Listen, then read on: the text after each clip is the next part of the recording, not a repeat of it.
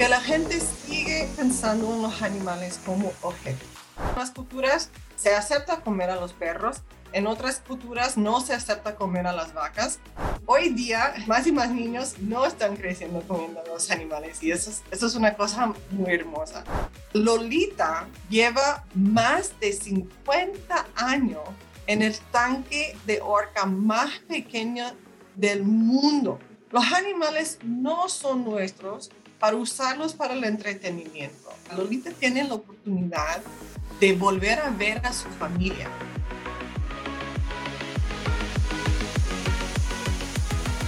Esta es la voz de Alicia Aguayo, una defensora de los animales en español. Ella es la directora de PETA Latino. PETA, por sus siglas en inglés, Trato Ético para los Animales. Estoy convencida que conocen esta organización que trabajan en nombre de los animales en el mundo para que no sean humillados ni abusados en nombre de la ciencia, del entretenimiento o incluso de la tradición. Algunos piensan que PETA, esta organización, utiliza métodos de comunicación quizás que cruzan la línea, radicales, tácticas quizás exageradas, pero a ellos les ha funcionado. Y créanme, han salvado miles y miles de vidas, a pesar de que incluso su misma fundadora fue varias veces amenazada de muerte. Esta es mi conversación con Alicia Aguayo, la voz de los animales de PETA Latino. Y Sofía sabe que la amamos. Este es el sonido del amor y este el de la esperanza. Bienvenidos a Xiomara en 360, el podcast. Soy Xiomara González Correa, periodista de la televisión nacional en Estados Unidos. Mi enfoque, contar y reportar historias de carácter social. Mi vida profesional se la dedico a los animales y a los niños. Historias reales, gente real, sonidos que despiertan y motivan. Porque si aprendemos de los más inocentes y auténticos, probablemente nos hacemos más sabios vulnerable, algo despistada. obsesiva y madre adoptiva y de crianza temporal. Comparto historias de los que cuidan seres desprotegidos de otros, incluyendo animales frágiles. Porque cuidar te hace cuidarte, perder te hace ganar, llorar quizás luego te hace sonreír, aprender y comprender te hace amar y mejor aún, actuar. Aquí estamos para expresar, no para impresionar. Cuento historias con propósito de gente con persistencia de mosquito, paciencia de hormiga, lealtad de perro y desapego de gato. Gracias por estar aquí. Xiomara en 360. I can, you can, we can.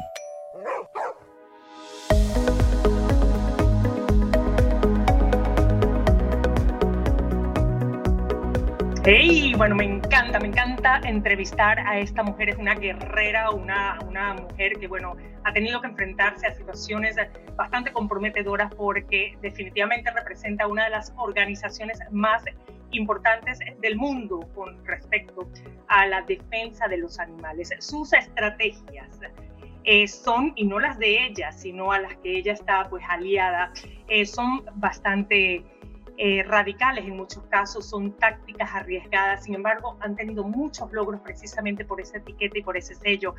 Y ella es Alicia Aguayo, es la directora de PETA Latino desde el año 2015, porque ella se encarga de esto, por ejemplo, de comunicarse eh, con personas como Xiomara para, para informar, para educar y de una manera a veces rígida, cosa que yo aplaudo porque yo creo que la verdad se tiene que dar a conocer de la manera que sea para que tenga pues un resultado el que buscamos los que realmente queremos el bienestar de los animales en el mundo, no solo los animales domésticos, sino también pues todos los animales que conforman junto a nosotros este planeta y que muchas veces nosotros pues les hemos quitado ese espacio y quitado ese valor que también se merecen. Muchísimas gracias Alicia o Alice por estar aquí conmigo, sobre todo gracias por la confianza, my dear.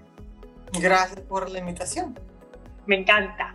Alicia, eh, decía que PETA muchas veces, y estoy segura que todas las personas, o la gran mayoría, los interesados en el mundo animal y los no tan interesados, porque como decía al principio, por esas campañas tan radicales, a veces que parecen sangrientas, que ahora vamos a hablar de esto, ¿no? Este, pues muchas veces esto es lo que ha hecho que precisamente ustedes este, entren en el mundo de la difusión, de que la gente sepa eh, quiénes son. Entonces, hablábamos de ese tipo de actitud que ustedes este, desempeñan, ¿no? Que, como digo, son tácticas para muchos exageradas, a veces cruzan la línea, pero sin embargo, repito, que han tenido gran éxito a nivel incluso legislativo. Eh, ¿Por qué ustedes optaron por, ese, por esa, digamos, este, ese approach, como dicen en inglés, o esa manera de comunicar lo que está sucediendo en el mundo animal, Alicia? Me interesa mucho saberlo. Pues a veces sus prácticas un poco chocantes realmente es, es una necesidad, porque vivimos en un mundo en el cual todo es muy sensacional y a los medios, la mayoría de los medios les gusta reportar sobre cosas polémicas, em, sobre cosas muy emocionantes y no siempre se dedican a, a reportar no más la verdad ni, ni reportar los, los temas que, que, puedan ser los más importantes, sino a veces reportan lo que, lo que creen que va a atraer una audiencia mayor y no son, la mayoría de los medios no son organizaciones, organizaciones sin fin de lucro, son eh, para, bueno, existen para ganar dinero. Así que... Claro, eh, hay una agenda. Exacto. Entonces hay una eh, necesidad de poder entrar en esa conversación y crear acciones, crear conversaciones que les van a interesar a los medios y los demás a las personas. Así que es muy importante que el mundo sepa la verdad de lo que está pasando con los animales en varias industrias um, abusivas como la industria de la comida, de la ropa, del entretenimiento y de las experimentaciones. Entonces realmente eh, para poder formar parte de la conversación en los medios y en el mundo hay que atraer la atención. Y realmente es por esa necesidad que podemos hacer cosas que son un poco chocantes, pero también que impactan, ¿no? Porque además de tener que eh, tener una presencia en los medios y en la conversación nacional e internacional, queremos que las imágenes se queden con las personas, así que, que luego, después de ver, por ejemplo, una demostración de PETA en la calle, en la cual puede haber, por ejemplo, tenemos una demostración en la cual una persona está asando a un, perro de muñeco, obviamente, eh, pero es, esa imagen de pensar en, eso me choca mucho ver a alguien asar a un perro. Eso se queda con las personas porque luego la meta es que piensen, si me choca ver esa imagen, ¿por qué no acepto el acto de asar a un perro, pero sí acepto el mismo acto si el animal es un cerdo? Entonces, que piensen en su propia reacción a la imagen y que deciden hacer un cambio en sus vidas porque se dan cuenta de que los animales en cuanto a, las emociones, al miedo, a la alegría, al amor, pues los perros y los cerdos son iguales. Así que em, toda la vida aprendemos desde niños, la mayoría, aprendemos que está bien comer a ciertos animales, está bien comer a los cerdos, los pollos, los peces, etcétera pero no está bien comer a los perros. ¿Pero por qué? No tiene ninguna razón, nomás es que es, es la sociedad. Entonces, sí, es, un tema, eh, es un tema también, Alice, disculpa que, que, te atropelle, que te interrumpa, pero también yo creo que es un tema cultural, ¿no? Este, nosotros somos lo que vemos desde pequeños, ¿no? Somos como que filtramos la información, somos esponjas. Y, por ejemplo, tú te vas este, a países en Asia en donde es permitido, por ejemplo, hay un festival que es el de Yulin, ¿no? Es donde permiten, por ejemplo, el consumo de perros. Entonces, en algunas partes se comen al que para nosotros es el mejor amigo del mundo, y aquí nosotros nos comemos o se comen, eh, este, por ejemplo, lo que es algo sagrado en la India, una vaca.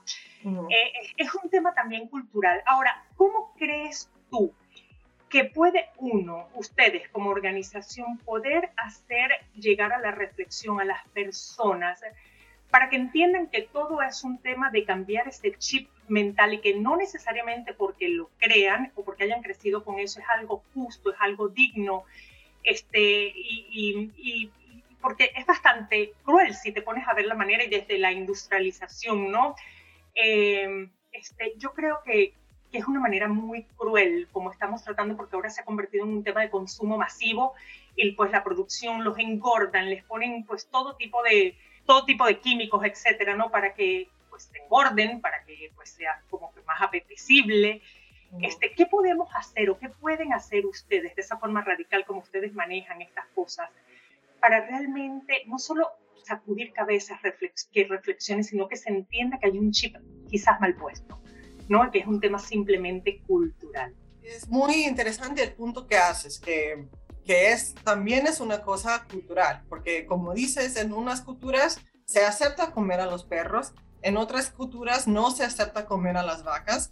Entonces es arbitrario, ¿no? No, no podemos decir que hay una regla universal que dice que está bien comer ciertos animales y no está bien comer a otros animalitos. Nomás es una, es una cosa que ha decidido cada sociedad, pero en realidad no está bien comer a ningún animal, porque los animales son seres sintientes, son, tienen, son individuos, no son comida, no son objetos son individuos y cada individuo, así como nosotros o como los perros o gatos, que muchos de nosotros eh, con quienes compartimos la vida, sienten el miedo, sienten el amor, sienten el dolor.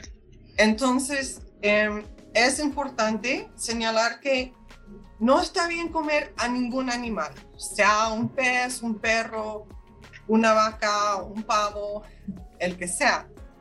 Em, y creo que darse cuenta de que estas reglas sobre pues, cuáles animales se pueden comer y cuáles no son reglas arbitrarias que han sido creadas por la sociedad, por cada sociedad.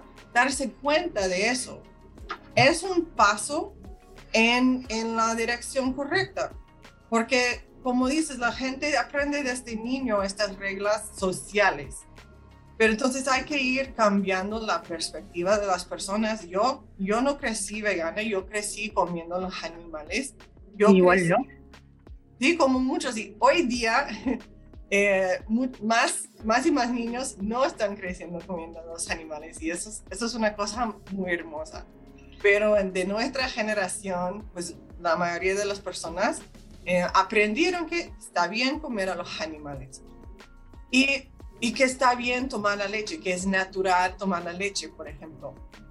Yo siempre tomaba leche de niña y yo no paré de tomar, yo era vegetariana antes de ser vegana y seguía tomando la leche. Pero un día alguien me dijo, pero estás tomando la leche de mamá de una vaca y esa leche debería de ser para el becerro. Y la verdad, nunca se me había ocurrido. Muchas personas no se dan cuenta de que para producir la leche, las vacas, así como nosotros los humanos, tienen que embarazarse y tienen que dar a luz a un becerro. Nosotras las mujeres no podemos producir la leche sin dar a luz a un bebé. Y es, es, es lo mismo para las vacas. Y entonces, ¿qué le pasa a ese bebé? ¿Qué le pasa al becerro? Muchas personas no paran para pensar en eso. No, ni, siquiera se dan cuenta de que las vacas tienen que embarazarse para, para producir la leche. ¿Tus hijos son veganos? ¿Serán veganos los tres? Sí, son veganos. ¿Y qué le dices a esas personas que creen que la leche es fundamental para el crecimiento de los niños? Vamos a hablar de los nutrientes. Los nutrientes obviamente son muy importantes, pero hay muchas maneras de conseguir todos los nutrientes que necesitas eh, sin comer los animales y además realmente comer plantas. Ya todos ya saben, todos saben, comer plantas es lo más saludable que hay, ¿no? Porque sí, porque por ejemplo el brócoli tiene calcio, o sea, rico en calcio. Exacto. Desde niño, cuando, cuando eres niño, tu mamá te dice, o tu, tu, tu, papá te dice, hay que comer tus verduras, ¿no? Así que la gente realmente ya sabe que comer las verduras y las frutas, los granos, las nueces, es una dieta más saludable. Entonces, y balanceada, por supuesto. En cuanto, a, en cuanto a los nutrientes de la leche, y el calcio siendo el más importante, es muy fácil conseguir el calcio de fuentes vegetales. En nuestra casa tomamos leche de almendra y muchísimas marcas de leche de almendra aún tienen más calcio que el calcio o que la leche de vaca. Entonces, eh, pero no, no solo la leche de almendra, sino hay leche de soya, leche de arroz, leche de coco. Entonces, eh, pues yo sugiero que la gente las pruebe a ver cuál, es, cuál les gusta. Y casi todas las marcas de, de leche vegetal añaden calcio, vitamina D, eh, Absolutamente. Yo cada vez que le hago las pruebas a mis hijos, pues salen muy bien en sus pues, reportes, ¿no? Digamos, de proteína, de calcio, etcétera. Así que yo creo que sí es algo que hay que probar, siempre consultando, por supuesto, con el pediatra y ojalá sea vegano ese pediatra para que esté en la misma línea, ¿no? Tú tocabas ahora un punto muy importante, ¿no? Que es el punto de que muchos animales son considerados objetos. Entonces, en, en este caso, eh, y esto no es un tema de señalar, pero no es tanto el tema de que nosotros, los que pues queremos el bienestar genuinamente para los animales, no es que los tratemos como objetos, sino que las mismas leyes. Por ejemplo, tú te vas a divorciar de tu pareja y tú a la hora de luchar por la custodia, entre comillas, ¿no? de, ese, de ese animalito, eh, pues es considerado una propiedad, es como un mueble, no lo estás luchando como un ser vivo. ¿Qué hacen ustedes a nivel legislativo, lo que le llaman el lobbying, no? Porque ustedes más allá de enviar mensajes contundentes, eh, bastante crudos, ustedes también están ahí abogando en el Congreso, abogando para que las leyes cambien. Una de las leyes que a mí me llama mucho la atención, ¿no? Eh, que fue un gran logro para PETA, eh, estoy conversando con Alicia Aguayo, ella, es la directora de PETA Latino, eh, pues radicada en este momento en San Diego, California. Eh, una de las leyes o una de, las, de, los grandes logros, repito, fue detener a concesionarias de autos que utilizaban, por ejemplo, monos y cerdos para estudiar el impacto de los choques. Ahora, gracias a Dios, se utilizan maniquís, no tienen que exponer animales a esto. ¿Qué otros logros dirías tú que, que ha tenido PETA? ¿no? Ahora están luchando, por ejemplo, eh, por la liberación de la orca Lolita, que sabemos que hay una comunidad este, en Estados Unidos, en, el, en la costa noroccidental de, del estado de Washington, ¿no? Eh, en donde están luchando estos indígenas, los Lummi, le llaman Lumni Nation, ¿no? por liberar a esa orca que ellos sienten que pertenecen, que es parte de su familia, que se la robaron de su territorio y está en este acuario en Miami, Florida, desde el año 1970. Tiene 56 años esta orca en un tanque de orcas, el más pequeño del mundo comprobado a pesar de que el Departamento de Agricultura pues ha hecho varias inspecciones. En la primera pues reportaron quizás algunos problemas, luego dicen que pues está bien, ahora se dice que está enferma. Entonces, cosas como estas, ¿no? La liberación de animales en cautiverio. ¿De qué manera ustedes están abogando por este tipo de casos que ahora se dice que la orca está pasando por un problema serio de salud? Se decía que era neumonía, pero bueno, ya salió el Miami Sequarium a decir que no.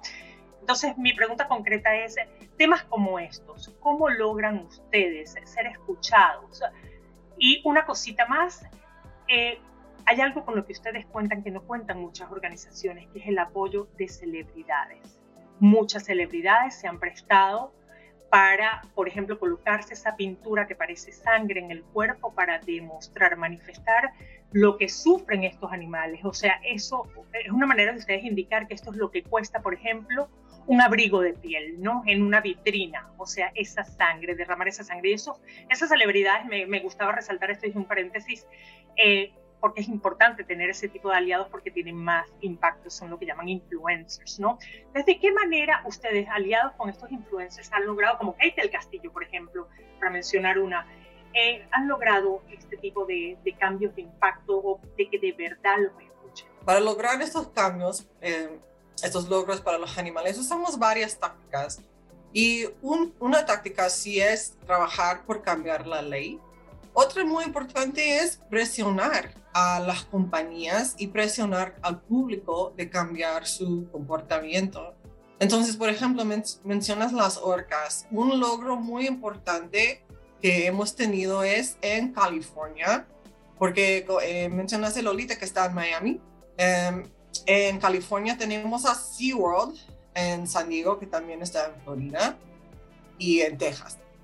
Pero en California logramos que SeaWorld dejara de criar a las orcas por, eh, por, por, usarlas para el entretenimiento en, en, su parque en California. Entonces ya y eso lo hicimos a través de la ley en California y también, entonces, logramos un cambio en la ley en California para que no se pueda crear a las orcas. Pero antes de que se cambiara la ley, SeaWorld, pues bajo presión, dijo, ok, ya vamos a poner fin al programa de criar a las orcas.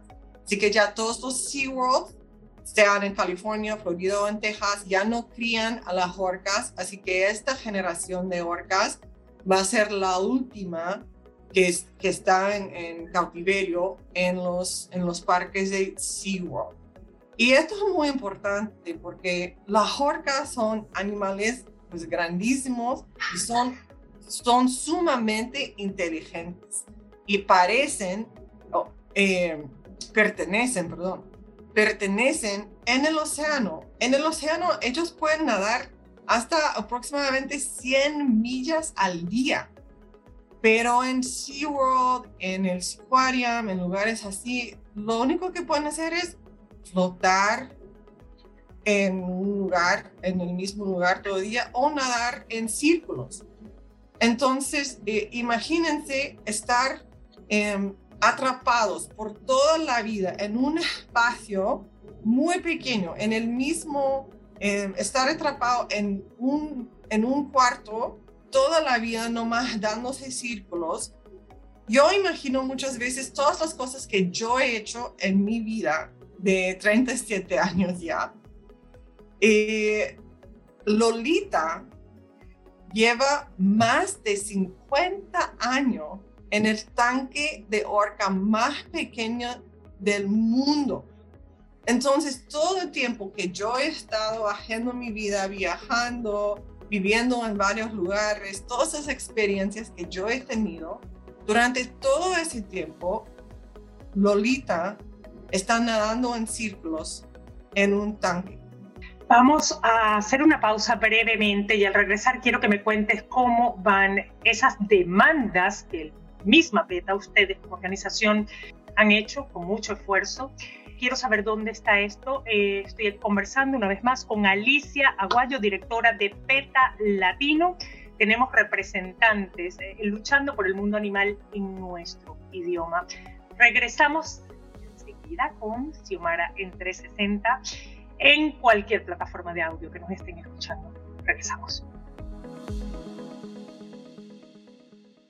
Por sexto año consecutivo, el Centro de Adopción y Protección de Mascotas es un refugio que no sacrifica animales gracias a los numerosos programas para salvar vidas de Animal Services de Miami-Dade y a tu ayuda. Animal Services de Miami-Dade ofrece una variedad de servicios a las mascotas de nuestra comunidad y a sus dueños, a la vez que busca hogares para las mascotas del refugio. Si estás buscando un amigo peludo para tu familia, adopta una mascota del refugio y salva vidas. Más información en miamidade.gov para animals o en el 311.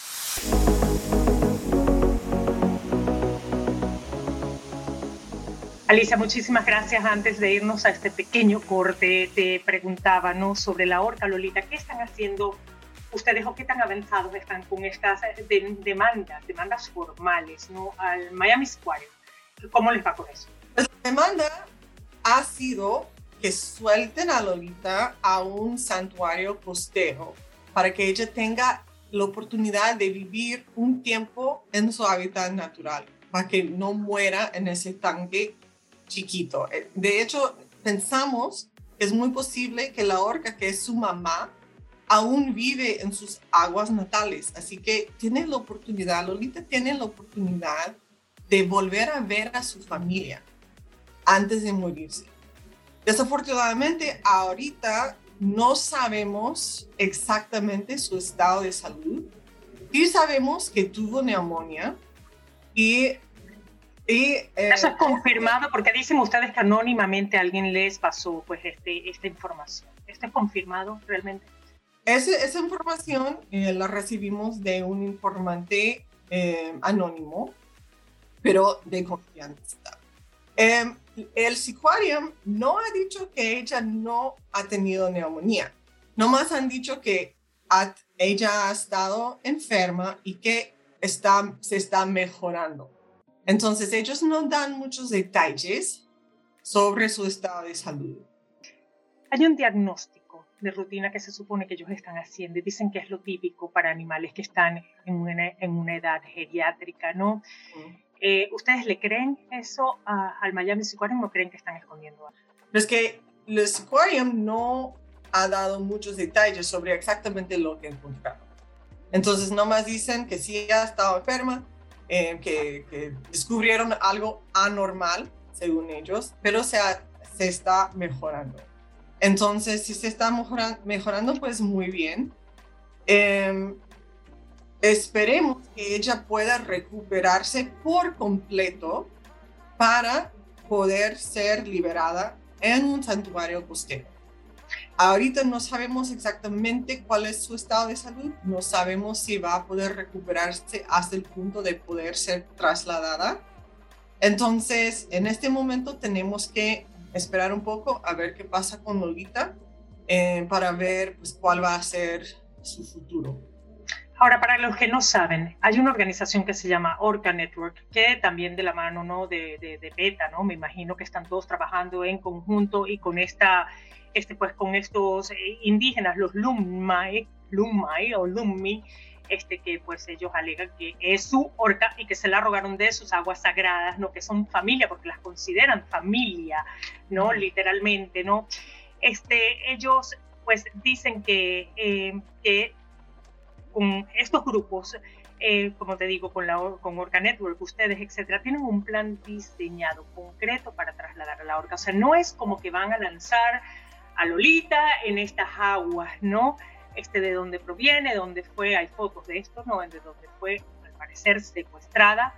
Eh, este, pero es un traslado que va a ser por avión, que va a ser paulatino, ¿no? Su, pues su, digamos, su reubicación, primero en una malla, luego pues poco a poco la van a dejar pescar y así, o sea, no es como que la van a lanzar porque evidentemente pues podría pasar esto que muchos temen, que es que muera porque desconoce este ambiente natural. Nada más quería aclarar cuál es el plan este, al respecto. Ahora, volviendo a la, a la labor de PETA, eh, es mucho lo que hacen, te preguntaba, ¿dónde está en este momento eh, esa demanda y de qué va esa demanda? ¿Cuál es la alegación formal? Ella merece protección bajo la ley. Entonces, por ejemplo, hay la ley de animales en peligro de extinción. Y según esa ley, Lolita debería de ser liberada en sus aguas natales. Ella merece protección bajo esa ley. Desafortunadamente, em, las cortes han dado una excepción para Lolita que, no realmente no es explicable, nomás aunque ella merezca esa protección, pues le dan esa excepción al sicuario. Eh, pero también estamos pidiendo al, al DA de Miami que investigue el sicuario eh, para violaciones de, eh, de las leyes de protección de animales. De las condiciones, me imagino, de esta piscina, de, ¿no? Sí, exactamente, porque el tanque en el, en el que vive Lolita no es adecuado. El tamaño del tanque no eh, cumple con los estándares eh, de tanques para orcas, es demasiado pequeño. Además, ella no cuenta con ninguna protección del sol.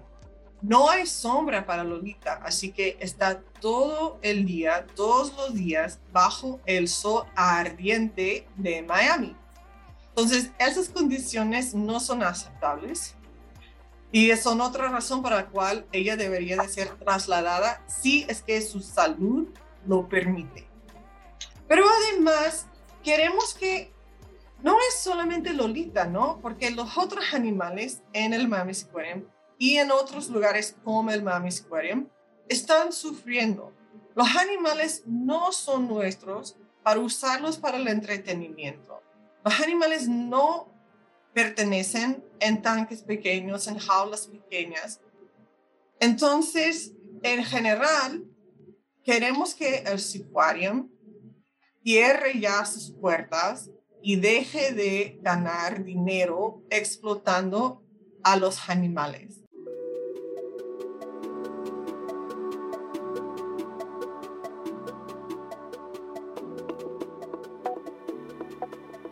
Una de las cosas que ustedes dicen y repiten es que los animales no se pueden usar en nombre de la tradición, de la ciencia, del entretenimiento.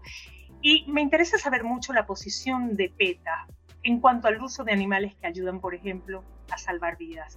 Hemos visto perros de rescate, antinarcóticos, ahora detectores de COVID, de terapia, animales de servicio que ayudan a personas invidentes. ¿Cuál es la posición de ustedes con respecto a este tipo de uso eh, de animales para asistir eh, a los humanos? Realmente depende del programa, porque hay programas que tratan bien a los animales y programas que no tratan tan bien a los animales. Entonces, si los animales em, tienen una, son entrenados usando, bueno, en primer lugar, tienen que ser animales domésticos, ¿no? Porque los, los animales em, silvestres no son em, adecuados para ser entrenados para ayudar a los humanos. Pero los perros, por ejemplo, pueden participar de una manera humanitaria en, programas que ayudan a los animales. Pero tienen que tener una, un hogar eh, permanente. Entonces, cuando ya sean muy viejos para seguir ayudando, tienen que pertenecer en el mismo hogar con los humanos con los cuales siempre han estado, por ejemplo. Que tengan calidad de vida, dices tú, me, me, imagino, ¿no? Eso es lo que buscan ustedes, que el animal se dignifique, que tenga calidad de vida, que no se humille, que no se ponga a trabajar horas adicionales, que los cansen, ¿no? Que los abusen, los usen y abusen.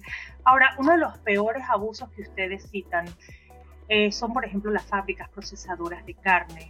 Eh, porque se ve mucho empleado, sobre todo hispano, hablando de PETA latino, ¿no? que maltrata al animal este pasado en su frustración porque pues tienen un salario mínimo, ¿no?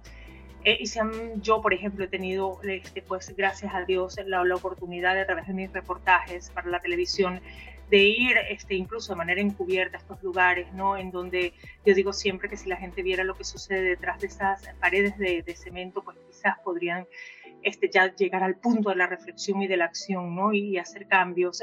Pero están ese tipo de cosas, está el uso, por ejemplo, de, animales eh, eh, para entretenimiento. Tú te vas a países como Tailandia, que si te montas en el elefante, los, los, los perros que utilizan este, durante invierno, este, para, pues para, también para los turistas como entretenimiento y los ponen a correr una y otra vez, ¿no? Este, gracias a Dios lo de los circos, ustedes han tenido mucho que ver con, con que ya pues cesen ese es el uso de animales de circos en muchas partes. Este, ¿Qué tan complicada está la situación ahí? Porque esto se extiende, ¿no? Y repito, el uso y abuso de animales es algo muy frecuente.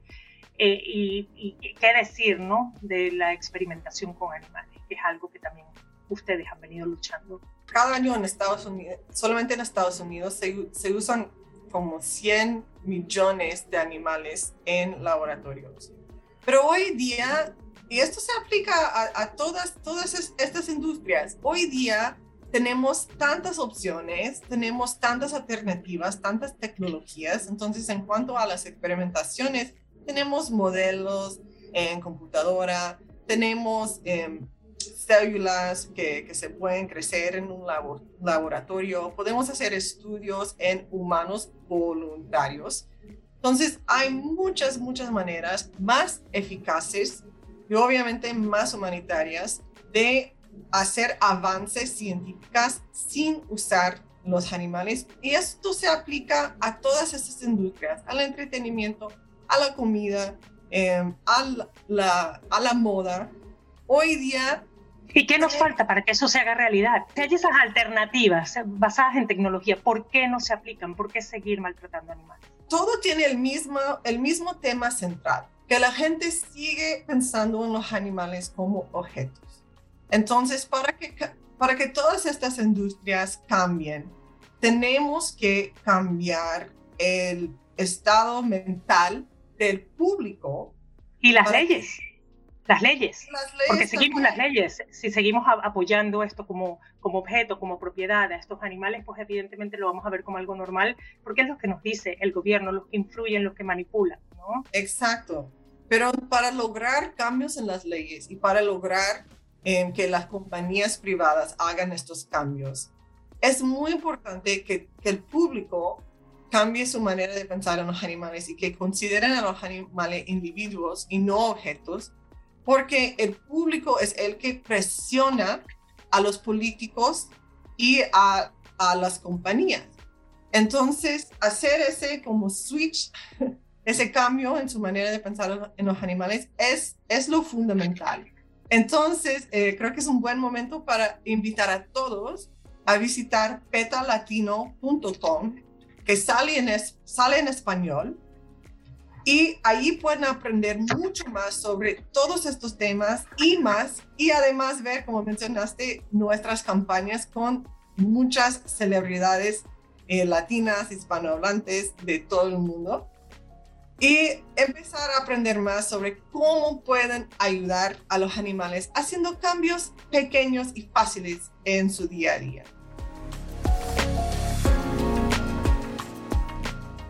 En una de las conferencias de prensa que he asistido, gracias siempre por invitarme, también tuve la oportunidad en algún momento de entrevistar a la misma fundadora de PETA, Ingrid Newkirk, que ella es británica y ella en algún momento también pues llegó a usar abrigos de piel, ella llegó a consumir carne, ella llegó a hacer todo esto y ella dice que llegó a un punto de reflexión y creo que le pasa a los que realmente indagamos, ¿no? A los que nos enfrentamos a ese dolor, ¿no? En mi caso, pues a través de mis reportajes, de todo lo que he tenido que ver, ¿no? Porque la información es poder y uno cuando ve, wow, reflexionas y cambias y en tu caso también estás expuesta, ¿no? A lo más crudo, a lo más violento, ¿no?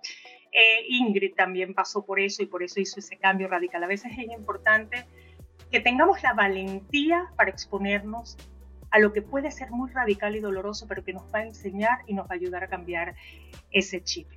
Yo respeto mucho a Ingrid por esto, este, porque es una mujer que le ha echado ganas, incluso ha estado presa, la han, fue, amenazada de muerte. Le han llegado cabezas de animales a su oficina. Eh, pues es mucho lo que les podría contar, ¿no? De las amenazas que ha recibido por defender de esta manera los animales, de esta manera como muchos creen drástica o califican de drástica y peculiar, ¿no?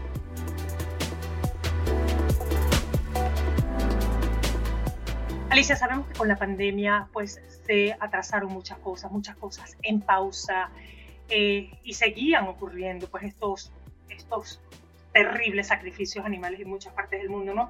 ¿Qué hicieron ustedes en momentos de pandemia? Y te pregunto, ¿algún logro significativo?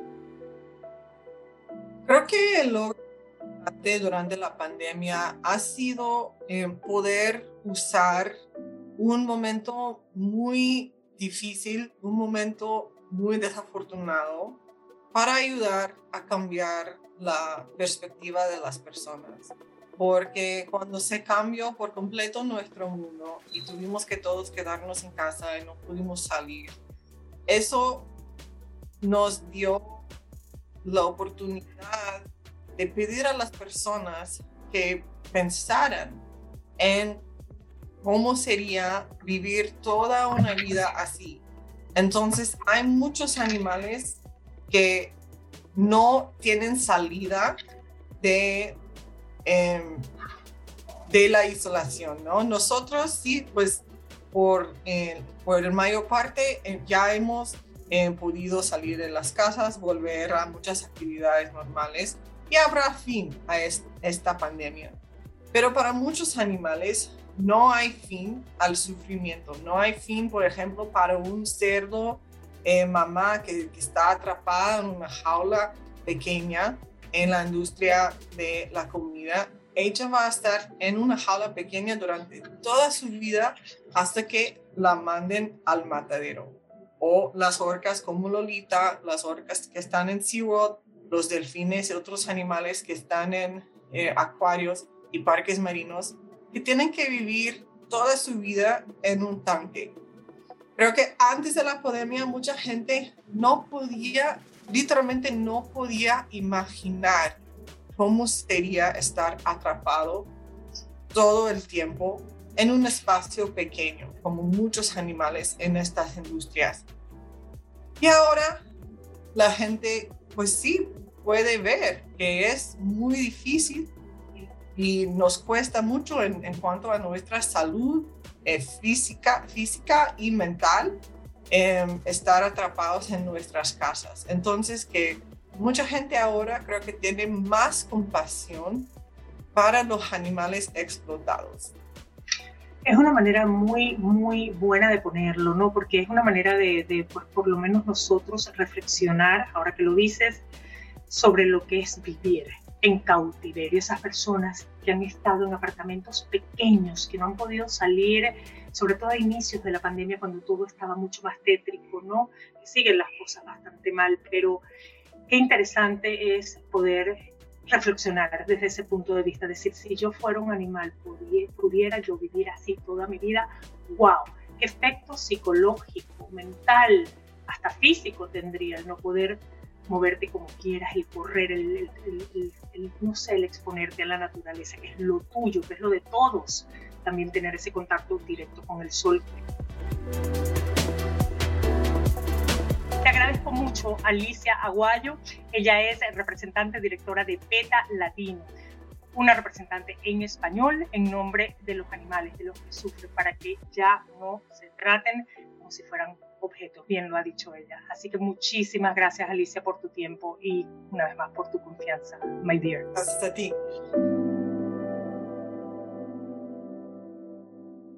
Xiomara en 360 es una producción de Xiomara 360 y Actualidad Media Group. Más información en xiomara360.com. Tus comentarios y reviews en esta y la mayoría de las plataformas de audio disponibles me ayudarán a crecer y a llevar mejor el mensaje a quienes quieran escucharlo desde el corazón. En las redes soy Xiomara Radio TV.